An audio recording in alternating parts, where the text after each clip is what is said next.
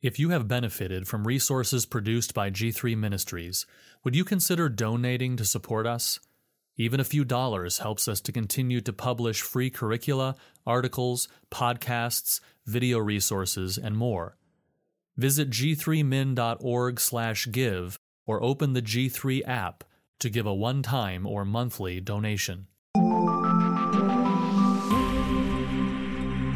Articles from G3 Ministries. What is the pitiful problem with education? Written and read by Virgil Walker. Ruby Bridges was the firstborn child of Abon and Lucille Bridges. The Bridges were farmers from Tylertown, Mississippi. As a black family living in the segregated South in 1950, they were aware of their limited options for work. The Bridges relocated to New Orleans to pursue better job possibilities. This family, like many, realized the importance of hard work and education in climbing the ladder of success and they wanted better opportunities for their children. In the same way that the Bridges sought opportunities in their day, parents today continue to seek the benefits of hard work and a decent education for their children. Unfortunately, public schools are no longer institutions focused on children's primary education. They become experimental laboratories of indoctrination for kids. Today, students are used as test subjects for the latest notions proposed by modern critical theorists. No longer is education the prescription for success that it once was. The hard work of achieving academic excellence is ignored. Poor academic performance among students receives the majority of attention, supporting the notion that institutional racism is the root cause and that educational reform is therefore necessary. Education has changed dramatically from the days of Abon and Lucille Bridges in the 1950s. I'd argue that education was better at preparing children for success during the 50s than it is today and the results can be readily evidenced in higher failure rates, low achievement scores, and programmatic government dependency and assessment. During the 1950s, racism and segregation had taken their toll on black families like the Bridges. However, education was still seen as a priority for most blacks. According to the National Center for Education Statistics, the percentage of blacks unable to read or write at age 14 decreased from 79% to 1.9% between 1870 and 1979. From 1870 to 1940, perhaps the most heinous period of segregation in Jim Crow, we witnessed the most significant drop in illiteracy from 79.9% to 11.5%. This tremendous improvement brought black students parity with their white counterparts regarding literacy. By 1969, organizations such as the National Assessment of Educational Progress had begun to assess reading, mathematics, and other important educational indicators. Long after the civil rights struggle, the black power movements of the 1970s, and even the beginnings of critical race theory in legal studies, there has been a persistent drop in scholastic achievement in black communities. Between 1992 and 2019, blacks experienced a 10 point drop in overall academic performance, expanding the gap with whites. While a 10 point decline may not appear to be noteworthy, a closer examination of these figures reveals the looming disaster that awaits scores of children in the coming years. Armstrong Williams cited information from the National Assessment of Educational Progress in an essay published in The Hill in 2022. Williams writes, quote, in California, 90% of black students cannot do math or read well. In New York, the figures are 85% and 82%. In Illinois, it's 86% and 85%. In Texas, the numbers are 84% and 89%. Maryland sits at 86% for math and 80% for reading. In Georgia, the numbers are 86% and 82%. In Missouri, it's 89% and 88%. And in Washington, D.C., the numbers are 85% and 87%. End quote. As indicated, there's been an observable reversal of progress in educational achievement. But how's this possible? And what is the root cause? Is racism the problem? How can educational advances earned during a more difficult period in American history be so readily squandered during a period of immense opportunity? Is racism to blame for the obstacles that students face? Most academics would say that racism is the root cause of putting black pupils behind. Many papers and published studies cite corollary anecdotal evidence to prove the narrative of racism. Furthermore, many of the proposed solutions to correct the problems, i.e., less policing of students, easier testing, more funding, etc., can be easily refuted by pre Brown versus Board of Education examples like Dunbar High School in Washington, D.C. Long before the Brown v. Board of Education decision, Dunbar High School was a segregated high school. The school was underfunded, had students from all socioeconomic strata, and had a penchant for discipline. During segregation, this all black high school consistently graduated men and women who would be the firsts in their area of expertise. Economist and Dunbar High School graduate Thomas Sowell writes the following about his alma mater quote, For a period of 85 years, from 1870 to 1955, Dunbar was an academically elite all black public high school in Washington, D.C. As far back as 1899, Dunbar students came in first in citywide tests given in both black and white schools.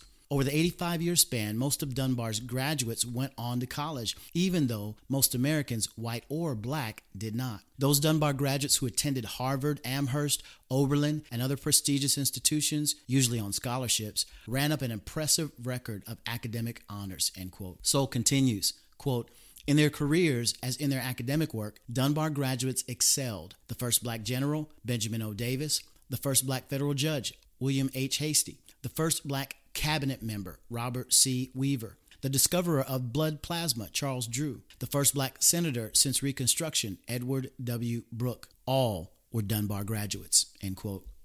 Unfortunately, the lessons learned from Dunbar High School were lost after the Brown v. Board of Education decision. Another topic for another article, perhaps. After desegregation, there were examples such as the aforementioned Ruby Bridges, the daughter of Abon and Lucille Bridges. Ruby was six years old when she walked into the newly desegregated William Frantz Public School in November of 1960. Bridges' parents suffered greatly due to their decision to send Ruby to the school, including job loss, threats of violence, and daily anxiety as Ruby went through a crowd of irate protesters. Ruby's bravery in the face of such vitriol was seen throughout the country. White families in the North sent money and letters of support to her family. The sight of a six year old Ruby walking past angry mobs guarded by Secret Servicemen caught the attention of Norman Rockwell, who would submit a renowned painting of Ruby, later featured in Look magazine. It was titled Problem We All Live With. Long after her education and fights against discrimination, Ruby Bridges would later in life join President Barack Obama at the White House in 2011 when the president exhibited the iconic picture and offered Ruby the chance to meet. For most blacks,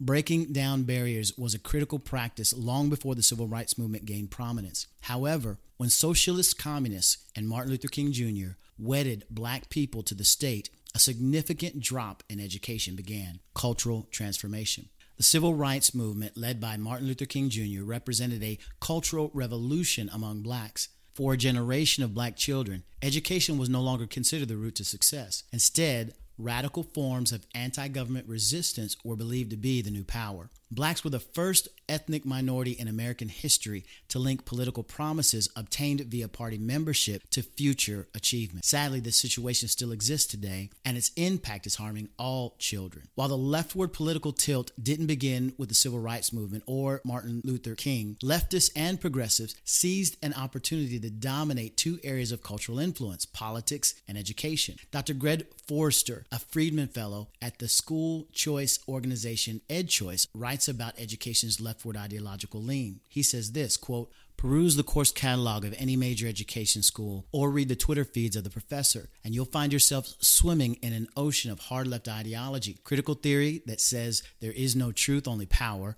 Intersectionality that says you're not allowed to be right about anything unless you're right, that is, left, about everything. Cheerleading for every fashionable left leaning cause, end quote. Marion Smith, executive director of the Victims of Communism Memorial Foundation, says this quote, the historical amnesia about the dangers of communism and socialism is on full display. When we don't educate our youngest generations about the historical truth of 100 million victims murdered at the hands of communist regimes over the past century, we shouldn't be surprised at their willingness to embrace Marxist ideas. We need to redouble our efforts to educate America's youth about the history of communist regimes and the dangers of socialism today. End quote. It's easy to agree with Dr. Greg Forrester and Marion Smith. The evidence is overwhelming. The question now is what are the outcomes? The reports reveal a consistent decline in academic performance for all children. However, poor academic performance among ethnic minorities is blamed on systemic racism, and students are given large doses of critical race theory to offset culpability away from the student and onto the historical narrative. White students are also affected as they're constantly bombarded with a plethora of intersectional identities that give cover for poor outcomes as students seeking victimization begin to identify with a gender unrelated to their biology at birth. This fog of confusion obscures the kind of education that prepares one for life. Any opposition to this explanation for failure is immediately met with charges of bigotry and racism, and this is the current status of education. Education is discipleship. As the culture becomes increasingly confused, Christians must be wise as serpents and innocent as doves. Matthew 10 16. The biblical worldview reinforces the promotion of a total and comprehensive education. God instructs the children of Israel early on, saying, And these words that I command you today shall be on your heart. You shall teach them diligently to your children, and shall talk of them when you sit in your house, and when you walk by the way, and when you lie down, and when you rise. And you shall bind them as a sign on your hand, and they shall be as frontlets between your eyes. You shall write them on your doorposts, and on your house, and on your gates. Deuteronomy 6.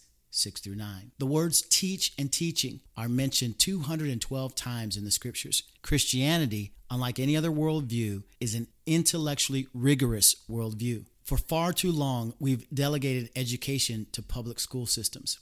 Only recently have Christians taken a stand, as we've witnessed the proliferation of homeschooling across the country. The next phase of growth, however, will require true vision and sacrifice. As followers of Christ, restake our claim in the area of education. It will be imperative to build our own colleges, universities, and seminaries, unyielding to the cultural onslaught we've witnessed in the last decade. The time has come. We must take a stand.